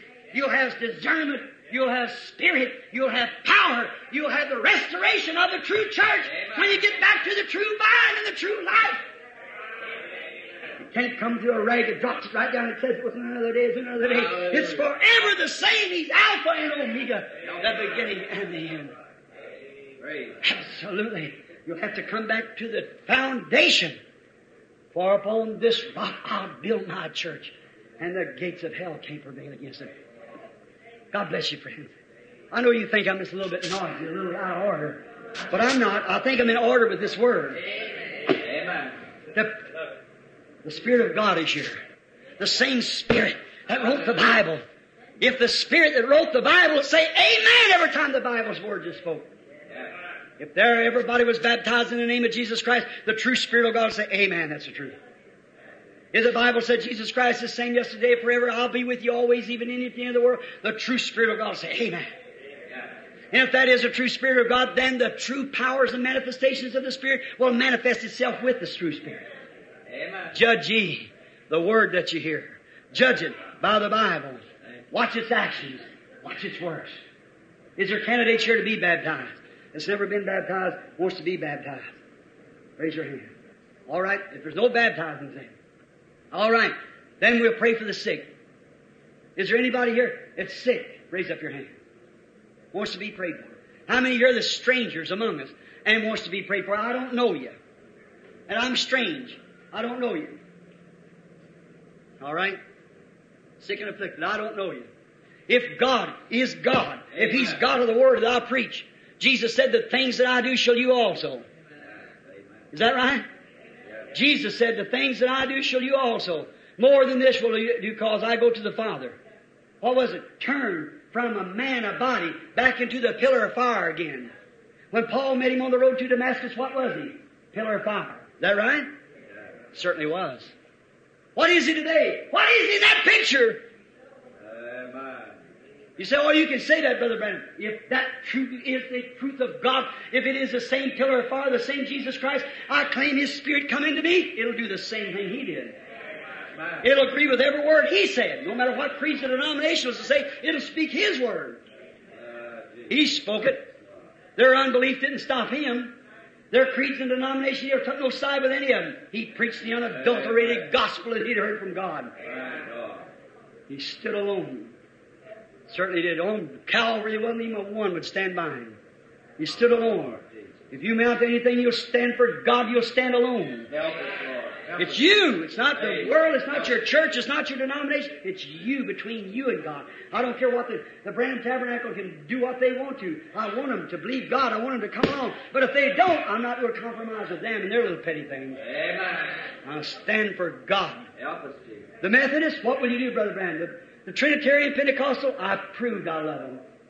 I went to them and sent into the assemblies of God and the church of God. And at the oneness, you disagree with the oneness because they're one standing like that. Yes, sir. Jesus had a father. He was God. They baptized the name of Jesus. I baptize the name of the Lord Jesus Christ. There's many Jesuses, but there's only one Lord Jesus Christ. Not in Jesus' name, but in the name of the Lord Jesus Christ. That's Father, Son, Holy Ghost. Lord, Lord said on my Lord, Son on the right hand. Son, Jesus, Christ, Logos that went out of God in the beginning. Father, Son, and Holy Ghost. There you are. Oh, I'm so happy for it. My heart just rejoices to know that His Spirit, the Spirit that wrote the Word, agrees with the Word, proves the life behind it, comes in, manifests itself. God be with you. Praise the name of Jesus. If Jesus Christ is Son of God, I've told the truth about His Word. Now, you, you tabernacle people, I pray for you at other times we were late. I was over a little bit, run over a little bit. I was expecting a bunch to be baptized. Look, if the Holy Spirit is here, we don't, uh, he'll, he'll heal you. I want those people who are strangers in our gates that, that's sick and afflicted. And now if I've told the truth about God, and these people told the truth that I don't know them, and they're sick and afflicted, if the Holy Spirit remains the same, He can reveal to me. If that's the same Holy Ghost, and it's connected with the same stump down here that the cankerworms is eat off of, but there's a little piece of bark running down there that's connecting this together, it'll work just like it did down there. Amen. Church creeds that say, oh, that ain't right, that's mental telepathy, that's uh, the devil, that's fortune telling. They said the same about him if they called the master of the house Beelzebub. How much will they call his disciples? Amen. Right? Still, that don't stop it. That just increases it, makes it go on. Now, is he still God? Is he the same yesterday and forever? Does he honor his word? Amen. He does. I constrain every one of you. If you've never been baptized in the name of Jesus Christ, be baptized in the name of Jesus Christ. I don't care what the old church rag says.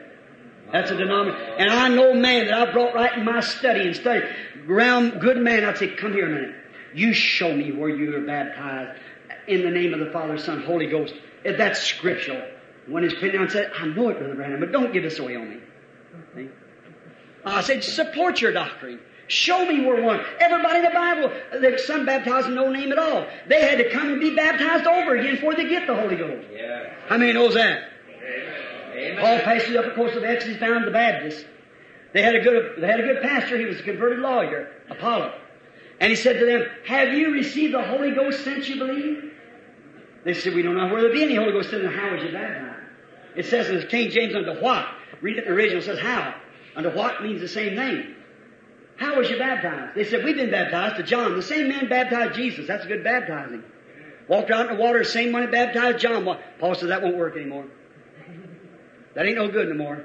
He's done come been crucified. Because John baptized unto repentance, not remission of sins. Saying you should believe on him as come Jesus Christ. And when they heard this, they walked out into the water and was rebaptized again in the name of Jesus Christ. Paul laid his hands on them, the Holy Ghost come on, they prophesied and spoke in tongues. Is that Hallelujah. right? Paul constrained man who had been baptized by the same man that baptized Jesus, told him they'd have to be baptized over because they wasn't baptized in the name of the Lord Jesus.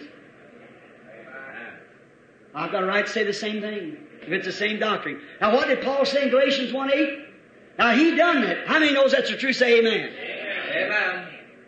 And he said, if an angel from heaven, let alone a preacher out of a church or a denomination, if an angel from heaven comes and preaches any other gospel than this, let him be accursed. Amen.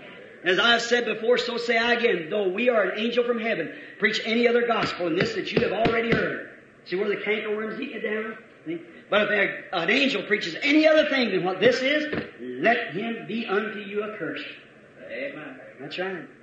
Let him be cursed. Don't even pay attention to him. And if a pastor, if a missionary, if a evangelist or anybody tries to constrain you to be baptized any other way, but in the name of Jesus Christ, let me say with Paul, let him be accursed. If Amen. any man tells you shake hands with the preacher and you receive the Holy Ghost, let him be accursed. For the Holy Ghost is a birth. Amen. The one that's self-styled. Anybody knows what I said before. A birth is a mess. I don't care where it's at. If a birth's in the barn, it's a mess. If it's in the house, it's a mess. If it's in the hospital in a pink decorated room, it's a mess. A birth is always a mess. And a new birth is nothing less. It's a mess. Crying and boo-hooing and crying, stammering lips and all kinds of going on. It's a mess, but it brings life. Only way that you can do it. Don't you take no shaking hands or put your aim on some church foot and say, I believe in God the Father Almighty, Creator of heaven and earth, and Jesus Christ the Son, the Holy Roman Catholic Church, and the communion of saints. If you do, you're witnessing, you're a spiritualist. Anything that communes with the dead, I don't care what it is, is a devil. Help us, Jesus. There's only one mediator between God and man, that's the man Jesus Christ. And he is not dead, but he's alive. And he's sure now he goes to the dead. All the other Catholic saints and Protestant saints and whatever more is dead and in the grave. They may be in glory. If they was saints, they are there. I don't care where they're at. If you commune with them, you're absolutely transgressing the laws of God and going through a devil. It's not a saint. Amen. Certainly. The Bible said so. The palm worm eat that off too. But God will restore it back to a true living spirit of God that don't communicate with some Saint Jude and Saint this and Saint that and Saint Cecilia and all these others and some of these saints. It'll be the Spirit of Jesus Christ that'll come back and manifest Himself and do the very same thing. Amen. I will restore, saith the Lord. Now thank God today up on the church branch up here, there's a little light begins slipping up through there. It's Amen. manifesting itself. God will restore the full church back to its right statue again before the coming of the Lord. Lord Jesus, the service is yours. I'm only responsible for the word and preach it. Now it's been done. It's in your hands, Lord. I pray that in Christ's name that you'll receive these things and in the light that's been preached in, Lord. May if any conscience is hurt, may it be healed by the balm of Gilead. May those, Lord, sitting here that's been sprinkled, poured, or immersed in three gods, let them see their error, Lord. I could, no matter how much I preach, well, you preached and done the same thing, and yet their eyes were blind. No man can come to me except my Father draws him. And though you'd preached and done the miracles and proved that you was the Messiah, yet they could not believe because Isaiah said that they'd be that way.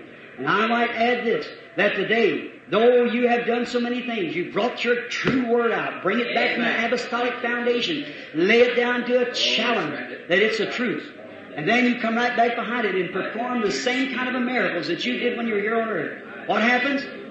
They can't because Paul said by the Spirit, like Isaiah said, they'll be heady, high-minded, lovers of pleasure more than lovers of God, truce breakers, false accusers, incontinents, and despisers of those that are right, having a form of godliness, but denying the power thereof. From such turn away. Lord, I pray today that you'll manifest yourself and, and make your make your word live among us just now. For we ask it in Jesus' name. If you'll do it, Lord, all of them will believe. We'll walk in this tabernacle this morning, believing that our soul is delivered. If you'll just believe, send it to them, Lord, and speak to every heart while we watch for your discernment. Let the Holy Spirit, the true life of God, come into this little part of a branch that's left. Amen. Oh Lord, energize it with your spirit. It, it's bearing record, Lord. Bearing record. Your word is right. Every man is a liar. Your truth. No matter how many turns against. If it takes martyrdom, it takes excommunication. It takes having campaigns where you have to just take one man and stand up on those poor children of God. They'll come out anyhow, regardless. They'll come anyhow to hear it. My sheep know my voice. Stranger they'll not follow. Your voice, the way it calls your sheep the first time, it calls again. If stranger they'll not follow. If your voice that called your sheep said, Repent every one of you and be baptized in the name of Jesus Christ, your sheep heard it. Your sheep hears the same thing today. If one said, Oh, that's that's Antichrist stuff, be baptized in the name of Father, Son, Holy Ghost. A stranger they'll not follow. Thank you, Jesus. They'll know your voice. Blessed be They'll watch for your works. Praise. I pray, Father, that you'll grant all. Your voice is spoken. May your works follow. In Jesus' name, amen. Amen.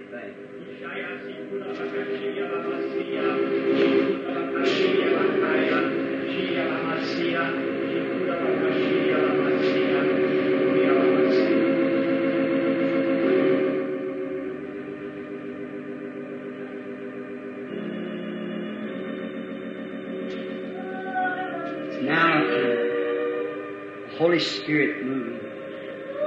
Now, I'm going to turn my back to this audience. Now, I don't want you people that's at this tabernacle. I better look this way. I don't want any tabernacle people. I want you that's never been here before, or you know what, I don't know you, out of town people.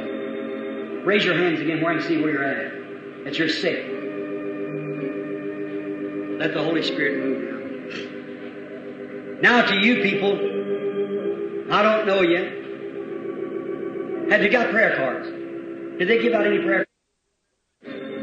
They touch. And let him do it at least two times. The Bible said in the mouth of how many witnesses? Two or three, is that right? Two or three witnesses, let every word be established. Take at least two or three of you. Then the rest of you believe whatever you have need of, you believe it right now. Will you do it, if you'll do it, raise your hand and say, I'll, I'll, I'll take it by faith. Just raise up my hand. When you do it, raise your hands. Everybody in here. How many in here that say, I've never seen it before? I'll take it by faith too. Raise your hand. And say, I'll take it by faith. Look here. I see where I stand? There's a challenge here. Now if He's God, He'll manifest Himself. If this isn't truth, then I'm a liar, a false prophet. You should never come to hear me again. Because I'm a false prophet. I give a witness of Christ that isn't right. You can't do it to prove the teaching I've been given. You come, you're from here at Tabernacle, aren't you, lady? You stay there your hand up, with a little white hat on. Yeah, you're from here.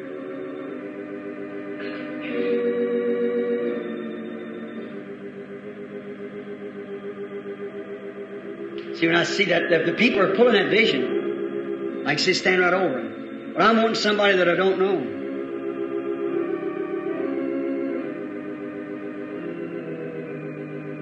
Here, you from out Tabernacle here, ladies, got your handkerchief up like this, sitting right here. Are you from? You you're uh, you're from out of town. Stand up on your feet a minute. While you were sitting there praying, there was some odd feeling come over you. All of a sudden, that was the angel of the Lord. I'm standing right by you now. Now there's something that you've touched him. I don't know what it is. But you are from out of town. You could be from Louisville or Tennessee or wherever you might be. I don't know. God doesn't know that. But if He will reveal to me what you, the secret of your heart, make known your your desire, something other. Will you believe, accepting the word, doing everything justice? Now all you people are looking right at the woman, you see.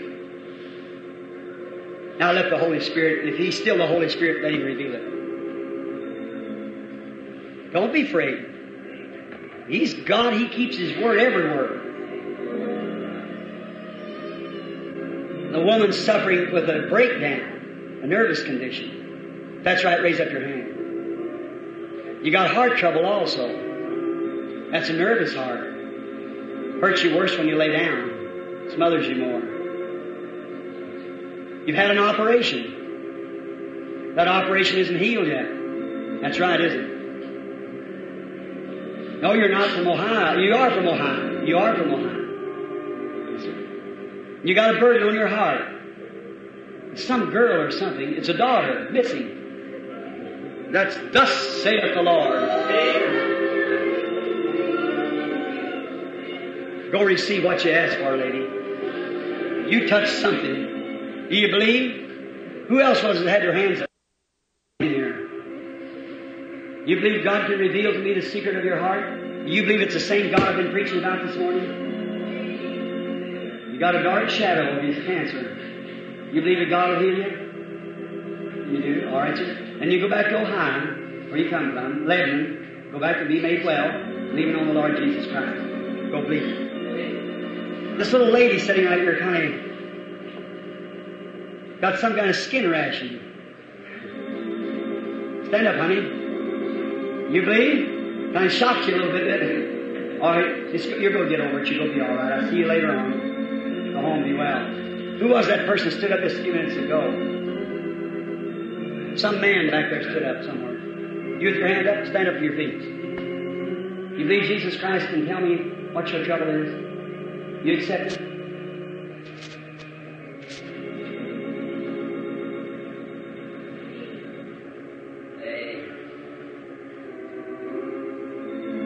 Leave that knot go off your neck. Your wife's sitting there you, suffering with a nervous condition. That's right too. Y'all from Ohio. Put your hand over on her there, brother. Lord, may they be healed.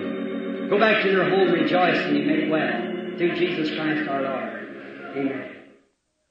Want somebody next to you. Take my word. I'm telling you God's word. You believe it now? All that believe say amen. The Word has been made manifest. It's a truth. Now bow your heads. Lord, I come to Thee in the name of Jesus, praying for these people. It's late, Lord. And it's really later than we think. It's the coming of the Lord is at hand. We pray that Your mercies will be extended. Give unto them, Lord, their healing. I now condemn the devil on the light of God's Word that He is the Son of God that Jesus Christ, the Son of God, is the same yesterday, today, and forever. That water baptism in the name of Jesus Christ is the correct